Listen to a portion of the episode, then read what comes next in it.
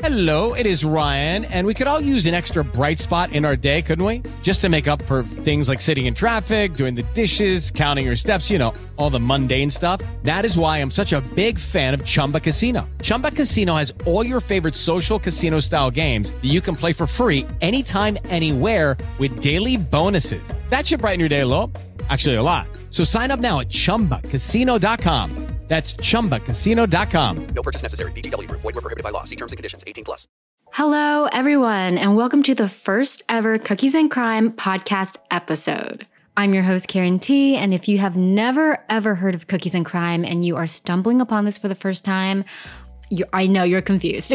Like, what the heck is cookies and crime and why is it in the same sentence? Just for a quick background, Cookies and Crime started on TikTok as short form content. It's something that I started about two years ago, and after a lot of requests to start a podcast, here I am. And this is really trippy for me, but I love it. This is also the first time I'm doing a cookies and crime where I'm not filming myself. But this episode you're hearing right now is exclusive to just podcast, so it's not going to be anywhere else. So if you're listening to this, if you came to this platform to listen to this, thank you from the bottom of my heart. And whether you're new or you're a big fan of cookies and crime, let's talk about the origins of it because it is an interesting concept. So, I myself have been baking for more than 10 years. I've been making cookies for a very long time, but I've only become a cookie content creator or a baking content creator in the last two or three years.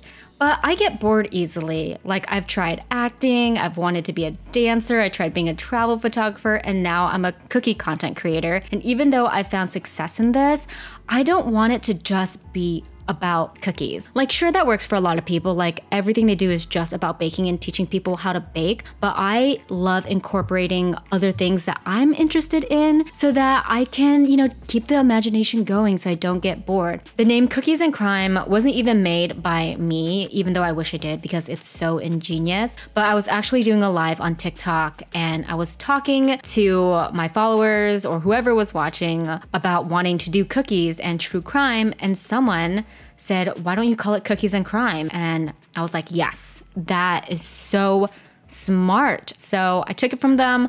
I don't know who it was, but if you're out there still listening, thank you. So, usually, Cookies and Crime is me sharing a true crime story and decorating a cookie, but this is a podcast. So, how would you be able to see anything that's happening? So, the format for Cookies and Crime podcast is going to be a little bit different. So instead of making a cookie that you guys are gonna see, in the beginning, I'm going to be eating a cookie, which I know is not exciting as or satisfying as you seeing me decorate a cookie, but that's how we're gonna keep it cookies and crime. In each episode, I'm gonna eat a different cookie, whether it's from like a big cookie chain or like cookies that you can get from the grocery store or cookies I make myself. And with that, what better way to launch Cookies and Crime podcast than eating my own cookie? So I have a cookie that I just recently made. It's a sugar cookie. I know it doesn't seem too exciting. Most of my cookies, because I'm just decorating on them, are sugar cookies, but I think they're still pretty good. People always say, like, that cookie looks really good, but it's probably really hard. And you know what? Sometimes you're not wrong. Sometimes they are really hard, especially if people have to ship these cookies. They end up getting really tough but I honestly love these cookies in the first few days that they are baked and decorated. So let's bite into it. So we're gonna try and do some ASMR here. I don't know if you can hear this, but that's my nails on the cookie. So I'm just gonna bite right into it. Mm-hmm.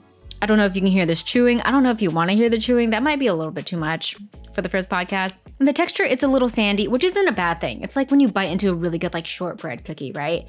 But I think it's really good. Like I I get it. It's not going to be like an explosion of flavor, but for a decorated cookie, I think it's really good. I would give this cookie like a 6 7 out of 10, which I think is fair for it being a plain sugar cookie, but I honestly do think it's delicious. I could finish this whole thing, which I will throughout this whole podcast. And one last thing before I get into today's case, I have merch available, which I'm super excited about. I've been sitting on merch for the longest time because I've wanted to do it. People have asked for it. But at the same time, I don't want to like buy a whole bunch of stuff and then think that all these people are going to buy it and then like have two people buy it. I would be devastated. So I waited a really long time and I actually have a limited amount of merch. These shirts are made in the USA. That was really important to me. I wanted it to be high quality shirts and not something that was really cheap that was gonna fall apart. And so I'm honestly really proud of these. So if you're interested in buying merch,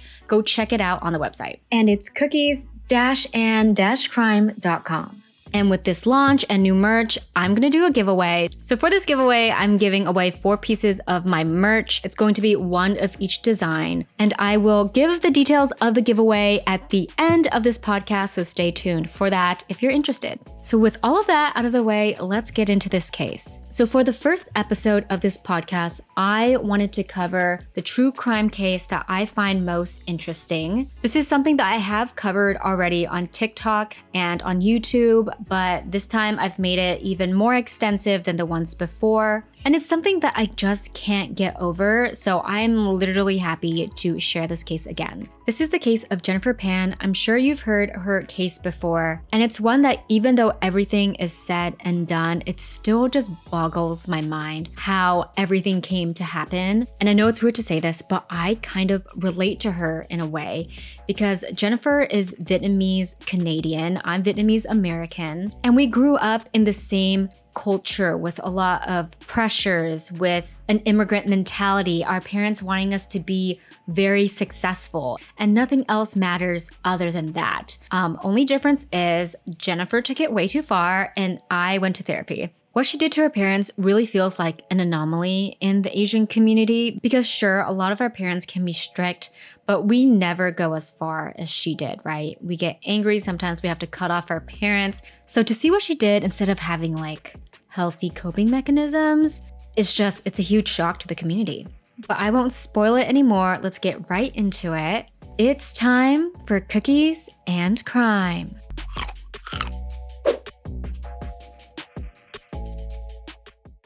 This is the case of Jennifer Pan.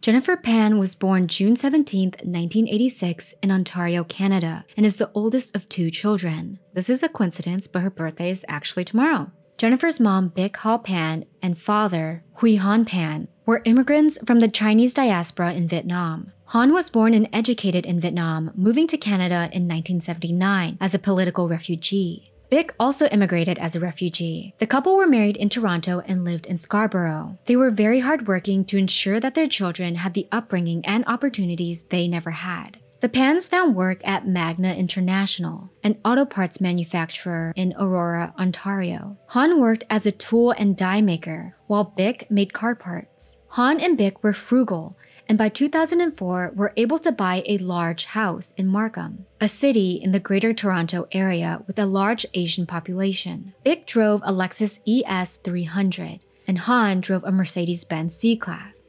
By that time, they had accumulated $200,000 in savings. For that time period, that's really impressive to be able to save $200,000. Even in today's money, I wouldn't be able to save that much, so obviously they had made a lot of sacrifices. Jennifer's parents set many goals for their children and had extremely high expectations of them. They wanted their children to work even harder than they did to become successful and make more money. This is the immigrant dream, and as far as I can confirm, an Asian immigrant dream.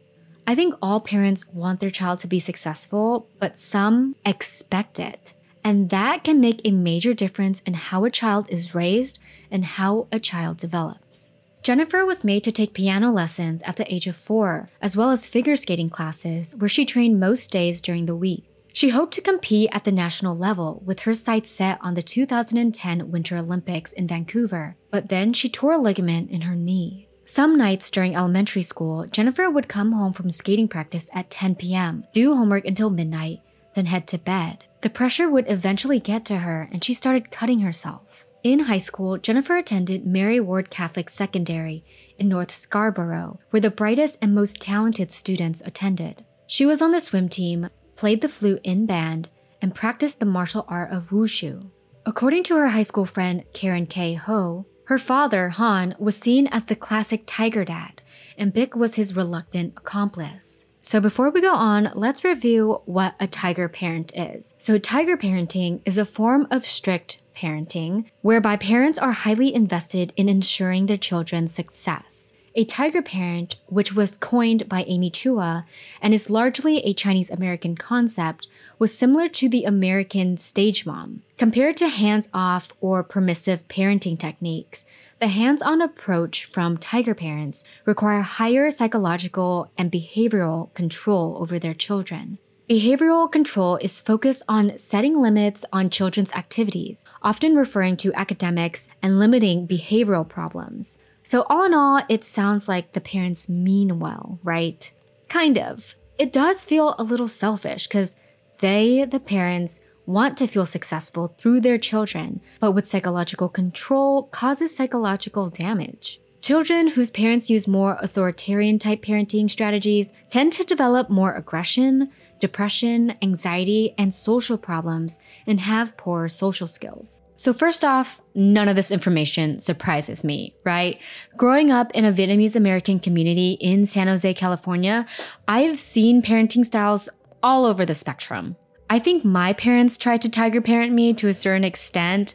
We didn't have money for piano lessons or ballet class, but my parents really focused on education. So during the summer, I was not allowed to see any friends, and while my parents were at work, I was supposed to go to the library and read for eight hours, which I'm pretty sure is physically impossible. So it's pretty ridiculous, not to Jennifer's parents' extent, but enough to know that I'm traumatized by it and feel my own strain in my relationship with my parents because of it. And I'm not gonna lie, it seems psychotic to me that you think you can make a person do all of these things and try to pack in all this information and expect it all to stick in your child. Like, this is not The Sims. A will not always equate to B. People are who they are at the end of the day. She ended up at the University of Toronto with early admission, where she won a scholarship in their pharmacology program. Because she still lived at home, she often brought back her textbooks to study and fill her notebooks. In her spare time, she volunteered at the hospital for sick children. Golden child, right? It appeared as though Jennifer's years of being studious, dedicated, and active in extracurriculars had finally paid off in college. And her parents had something to be proud of. Their daughter was going to live their Canadian dream. But very soon after, they would find out it was all an elaborate lie. You see, Jennifer wasn't in the pharmacology program, she wasn't even actually attending college. And the domino effect that led to this massive web of lies started at an early age. The Pans picked Jennifer up when classes ended each day and monitored her extracurricular activities very closely. She was not allowed to date in high school or attend high school dances out of fear that these activities would distract her from school. Jennifer was not even allowed to go to any parties during the time her parents believed she was attending university. Jennifer and her friends reportedly regarded this upbringing as restrictive and greatly oppressive. And I would say the same thing because you're a minor and there's nothing you could really do about it. But even after turning 18 and being a legal adult, she wasn't allowed to go to parties. But not just that, Jennifer seemed to adhere to these rules or at least felt compelled to adhere to them. AKA, she was probably really scared of her parents. She had been conditioned to be afraid of the consequences. Despite her parents' high expectations, her grades throughout high school were C average except for music. Due to the fear of disappointing her parents, she forged report cards multiple times using false templates, deceiving her parents into thinking she earned straight A's. Since universities didn't consider marks from grade 9 and 10 for admission, she told herself it wasn't a big deal. When Jennifer failed calculus class in grade 12, Ryerson University rescinded her early admission. As she could not bear to be perceived as a failure, she lied to those she knew, including her parents, and pretended she was attending university. What she was actually doing was teaching as a piano instructor and worked in a restaurant to earn money. In order to maintain the charade, Jennifer told her parents she had won scholarships and falsely claimed that she had accepted an offer into the pharmacology program at the University of Toronto. She went as far as purchasing textbooks and watching videos related to pharmacology in order to create notebooks full of purported class notes that she could show her parents. When you hear all of the lies that she accumulated at this point, you start to question what is the end game here? Do you also pretend to become a pharmacist? What if your parents ask for medicinal advice or want you to be their pharmacist? How far is she willing to go? Jennifer would sometimes ask her parents to stay near the campus with a friend throughout the week, but she was actually staying with her boyfriend, Daniel Ki Kwang Wong, whom she met in high school. He was of mixed Chinese and Filipino ancestry, resided in Ajax, and worked at a Boston pizza restaurant. He was also an active marijuana dealer. While pretending to attend college, Jennifer told her parents that she had started working as a volunteer at the hospital for sick children. But they became suspicious when they realized she did not have a hospital ID badge or uniform. So one day, Bick, her mother, followed her daughter to work and quickly discovered that she had been lying. When Jennifer finally came home, Han, her father, confronted her. She confessed that she didn't volunteer at Sick Kids had never been to University of Toronto's pharmacology program and had been staying at Daniels. Though she neglected to tell them that she'd never graduated high school either, and that her time at Ryerson was also complete fiction. If I were Jennifer, I would literally projectile vomit from the nervousness and fear from having kept all of that in and really hoping no one ever finds out because those are some big lies. And if I were her parents, I would probably black out. I mean, this is a lot of information that completely changes your idea of someone and completely changes your trust in someone, someone that is so close. It's finding out that someone's life is a complete lie and it almost sounds fictional because who would ever do that? But I guess someone that's really desperate would do that. In a state of shock, Han wanted to throw Jennifer out of the house, but her mother persuaded him to allow her to stay. They took away her cell phone and laptop for two weeks, after which she was only permitted to use them in her parents' presence and had to endure surprise checks of her messages. They also found out about her boyfriend, whom they forbade her to see again. She was not allowed to go anywhere except for her piano teaching job. They would regularly check the odometer in her car to see how many kilometers she drove. Nevertheless, she and Wong spoke secretly during this period. She didn't finish high school because she had failed calculus, so she worked to finish high school completely and was encouraged by her parents to apply to university. This is a really mixed bag here because her parents, mostly her dad, is a really overbearing helicopter parent. He wants absolute control over her. She is basically not allowed to step out of line whatsoever, and to endure that can honestly be anxiety inducing. At the same time, as an adult, she's under her parents' roof. They are still taking care of her. They do have some right to be upset and try to bring her back on path. I mean, especially if you are still living under your parents' roof as an adult. Yes, they are your parents. You didn't ask to be brought here, but you can't be doing this to them either, you know? But this whole situation and everyone involved is just off. Like, all of this is not normal. Also, I didn't mention, but she has a younger brother named Felix. I don't know how he was treated, but my guess is that he didn't get it as bad because in Asian culture, the boys tend to have more leniency and it's completely unfair. Like all the women in my family are the breadwinners, while the men in their 30s, by the way, still don't know how to cook or clean for themselves and live at home still, or just recently finally moved out. So, again, other than the whole murder aspect, there's a lot of parallels I see in Jennifer's upbringing with my own. By the time Jennifer was 24, Wong was tired of trying to pursue a relationship with her in secret because of her strict parents. Wong broke off his relationship with Jennifer and began to date another young woman. After learning of the new relationships, Jennifer claimed to Wong that a man had entered her house showing what appeared to be a police badge, after which several men had rushed in and gang raped her. She claimed that after this, a bullet was mailed to her and that both of these events were orchestrated by Wong's new girlfriend. At this point, Jennifer felt as if she had no control over her own life, that her parents would control everything she did, even into her adulthood. She's not even allowed to have a romantic relationship.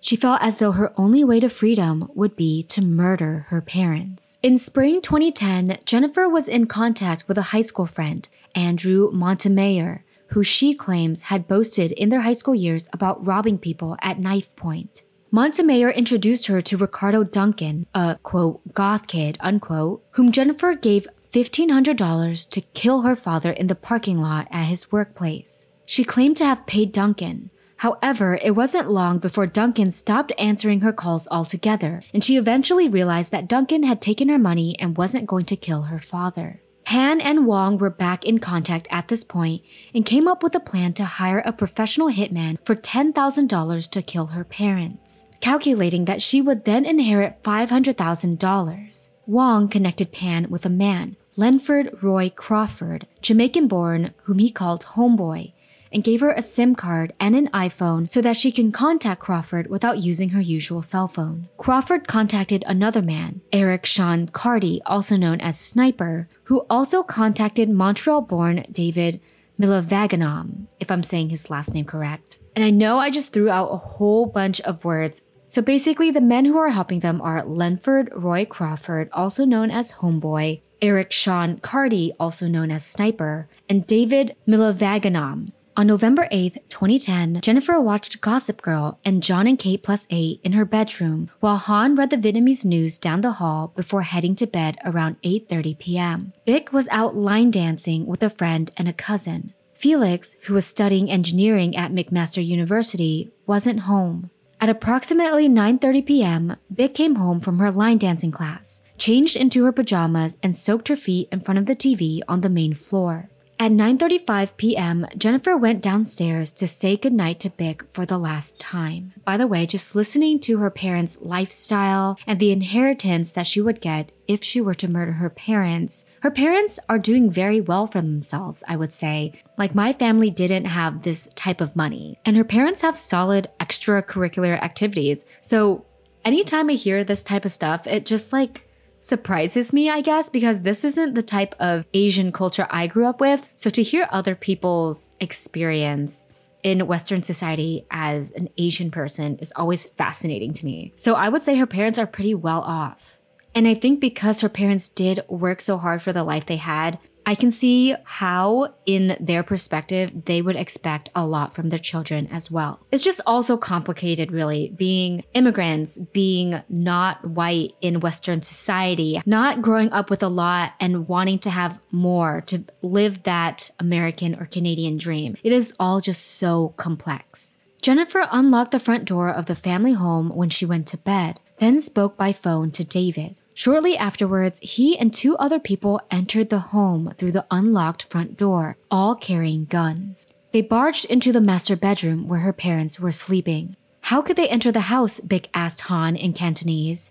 I don't know, I was sleeping, Han replied. One of the intruders yelled, Shut up, you talk too much. They asked them where the money was, and Han had just $60 in his wallet and said so. Liar, one man replied, and pistol whipped him on the back of the head. Bic began weeping, pleading with the men not to hurt their daughter. One of the intruders replied, Rest assured, she is nice and will not be hurt. After demanding all the money in the house and ransacking the main bedroom, the three men took Bic and Han to the basement where they shot them multiple times. They shot Han twice, once in the shoulder and then in the face. He crumpled to the floor. Then they shot Bick three times in the head, killing her instantly, then fled through the front door. The three men then took all the cash that was in the house, including $2,000 from Jennifer, and left. Jennifer claimed that they tied her up, but that she managed to free her hands and dial 911. But not all things went according to plan. Han miraculously survived. In a 911 call made by Jennifer herself, she claimed there was a robbery and she was tied up, but apparently not tightly enough since she was able to grab her phone from her pocket. In the recording, you can hear her father screaming in the back and running out the door as Jennifer calls for him. Reading all of this back just gives me goosebumps because I can't help but place myself in that situation. Just all the stress and darkness surrounding that whole situation of being in the basement and her parents being on their knees at gunpoint and her mom just crying hysterically, begging them not to hurt her daughter, which is the saddest part of all of this because she is the one that's doing all this onto them.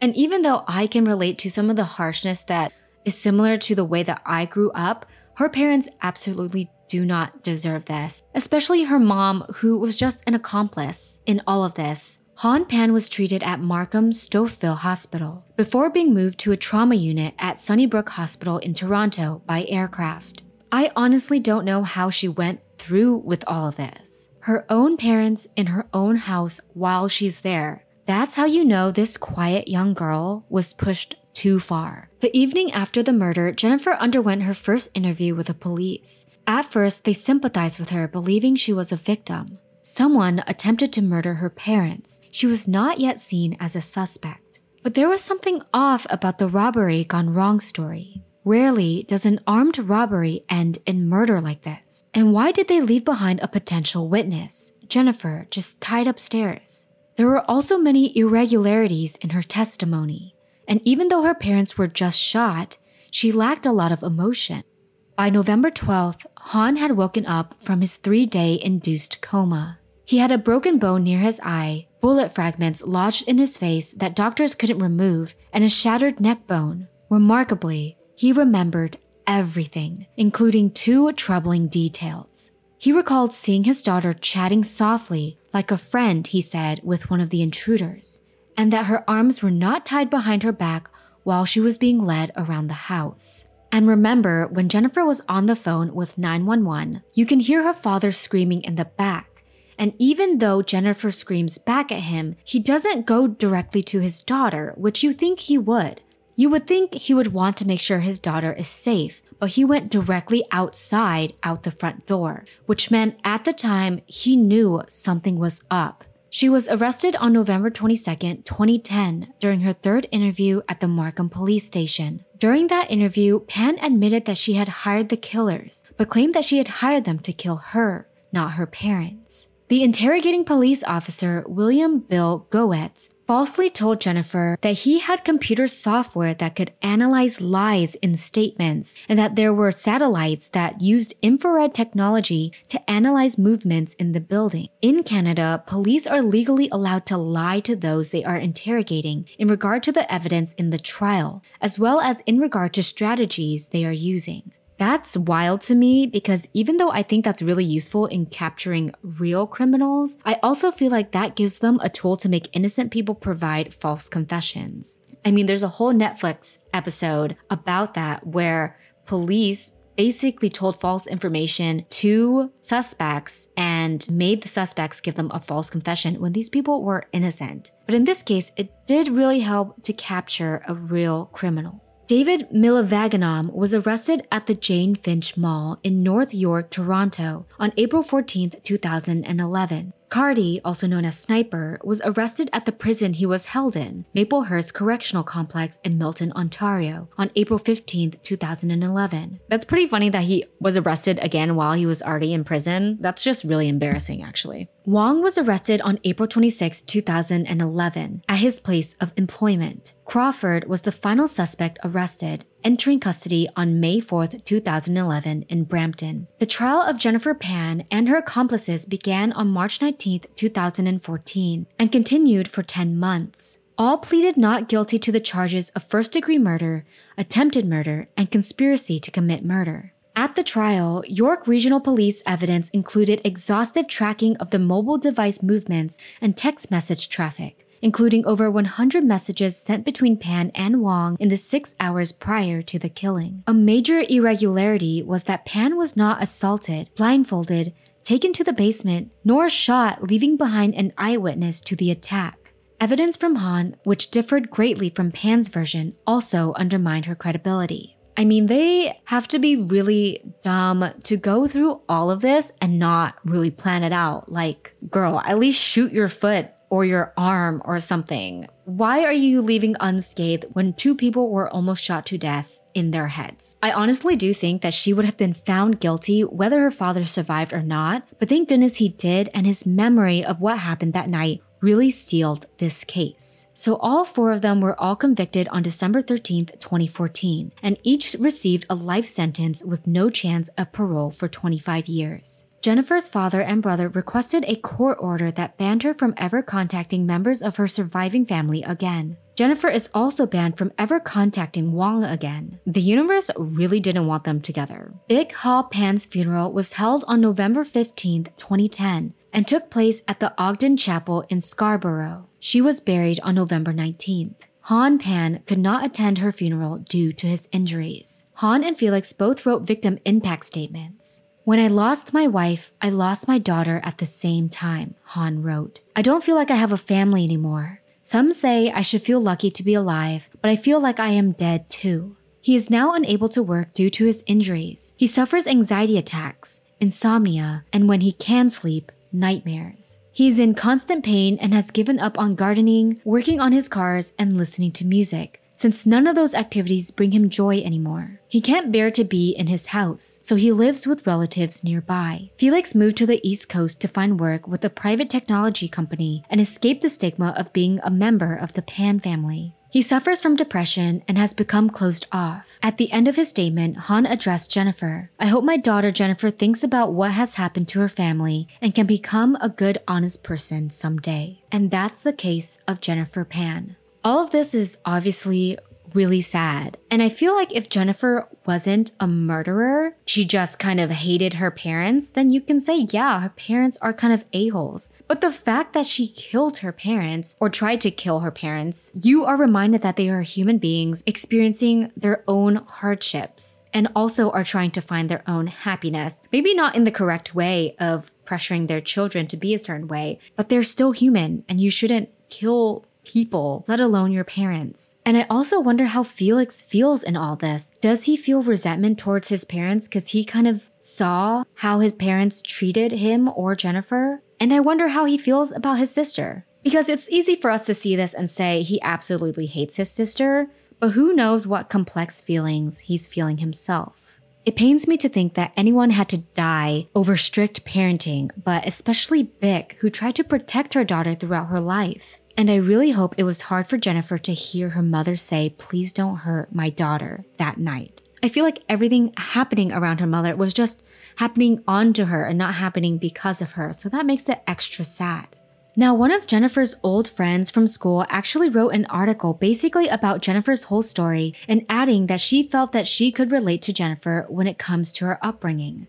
This whole excerpt, which I'm about to read, is from her article. The more I learned about Jennifer's strict upbringing, the more I could relate to her. I grew up with immigrant parents who also came to Canada from Asia with almost nothing and a father who demanded a lot from me. My dad expected me to be at the top of my class, especially in math and science, to always be obedient and to be exemplary in every other way. He wanted a child who was like a trophy, something he could brag about. I suspected the achievements of his siblings and their children made him feel insecure, and he wanted my accomplishments to match theirs. I felt like a hamster on a wheel, sprinting to meet some sort of expectation solely determined by him that was always just out of reach. And that's the excerpt. I looked at some of the comments from this article, and a lot of people didn't agree with her friend who wrote the article, Karen Ho, I know, ironic, saying she was sympathizing with a murderer and no matter what her parents did, they didn't deserve to be murdered. And what I'm thinking is, why does feeling bad for someone's upbringing have to be completely separate from thinking someone deserves to go to jail for murder? Like, both can exist, duality exists.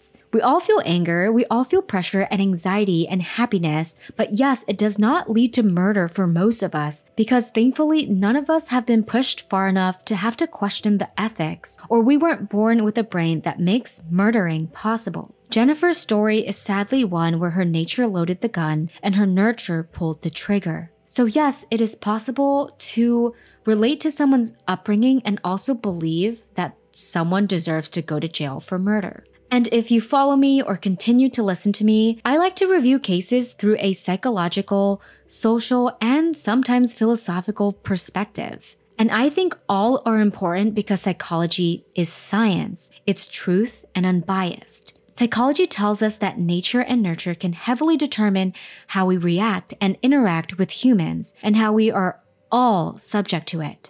A social perspective lets us mourn. We understand that our social contract with each other should be not to harm each other, and when we do, it creates disharmony, fear, and distrust. And philosophy reminds us to empathize whether you want to be selective with it or not, that we are all a part of the human condition.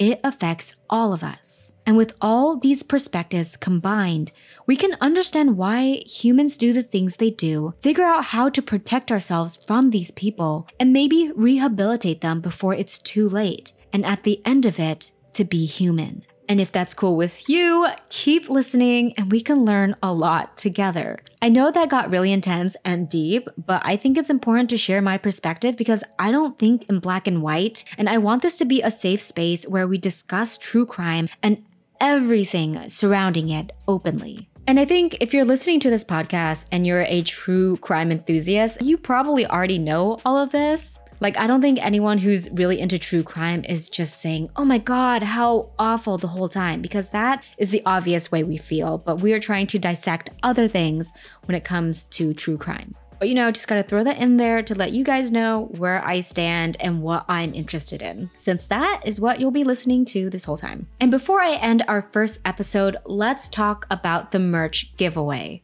So here's how to enter. The first rule is to follow me on Instagram at Cookies and Crime Official. And while you're at it, follow me at Bakersmann Cookies, which is my general cookie channel. On my Cookies and Crime Official Instagram account, there will be a post about the merch giveaway. The rules will be there as well if you forget. Make sure to like that post and comment which true crime case you would like me to cover. You have to be 18 and older. I'm doing this internationally. And that's all of the rules. So follow me at Cookies and Crime Official on Instagram, like the merch giveaway post, and leave a comment of which true crime case you would like me to cover. I will pick the four winners at random next week. And now it's time for some cookies and crime trivia. So, this is the first time I'm ever doing this. And so, I'm going to ask a cookie trivia question and a true crime trivia question that has to relate to this case. Are you ready? Okay, let's go. Starting off with a cookie question. Because I'm eating my sugar cookie in this episode, let's talk about the sugar cookie. The question is Where was the sugar cookie invented? Surprisingly, it was invented in the United States. Although I'm sure there are a lot of renditions of the sugar cookie everywhere, but this is what Google is telling me. Is it A, Massachusetts, B, Florida, C, Pennsylvania, or D, West Virginia? I'll give you five seconds. Do, do, do, do, do, do, do. Ready? The answer is C. It was invented in Nazareth, Pennsylvania by some German Protestants who settled in Pennsylvania. I definitely said that twice. That also just seems like it makes sense because I think there's a lot of Amish people in Pennsylvania, and I feel like they would love a good plain sugar cookie. So that's a cookie trivia. Now for the crime trivia. This is a true or false question. To this day in Canada, is it legal for law enforcement to lie? I'll give you five seconds. Do do do do do do do do do. Oh, are you ready? The answer is true. Canadian police are allowed to use deception as one of their tactics for questioning. So, under Canadian law, police are not allowed to use threats, violence, or coercion to obtain a confession from a suspect. But they are allowed to use deception and lie to a suspect during questioning, as long as the lie is not likely to result in a false confession. For example, police may lie about the strength of the evidence against a suspect or lie about the existence of witnesses or evidence in order to elicit a confession. Which to me, I feel like that can be super murky, especially when it comes to police officer, which are already kind of, you know, sus. But whatever works for them, I guess. And that concludes the first Cookies and Crime trivia. And that is the end of the first episode of Cookies and Crime podcast. I want to thank you all so much for listening, for being one of the first listeners here. And thank you for encouraging me to create a podcast. And again, there's merch. If you don't want to wait for the giveaway or rely on the giveaway, you can go to my website. It's cookie and crime.com. Cookies and Crime was already taken, so I have to do those dashes. You can follow me on Instagram and TikTok, whether it's at Cookies and Crime Official or at Bakersmann Cookies. And I will talk to you guys next time. See ya!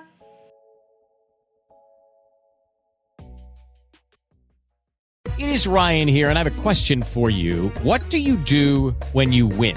Like, are you a fist pumper? A woohooer, a hand clapper, a high fiver. I kind of like the high five, but if you want to hone in on those winning moves, check out Chumba Casino. At ChumbaCasino.com, choose from hundreds of social casino style games for your chance to redeem serious cash prizes. There are new game releases weekly, plus free daily bonuses. So don't wait. Start having the most fun ever at ChumbaCasino.com. No purchase necessary. VGW. Void were prohibited by law. See terms and conditions. 18 plus. Okay, round two. Name something that's not boring. Laundry? Ooh, a book club. Computer solitaire, huh? Ah, oh, sorry, we were looking for Chumba Casino. That's right. ChumbaCasino.com has over 100 casino style games. Join today and play for free for your chance to redeem some serious prizes. ChumbaCasino.com. No purchase necessary. Full prohibited by law. 18 plus terms and conditions apply. See website for details.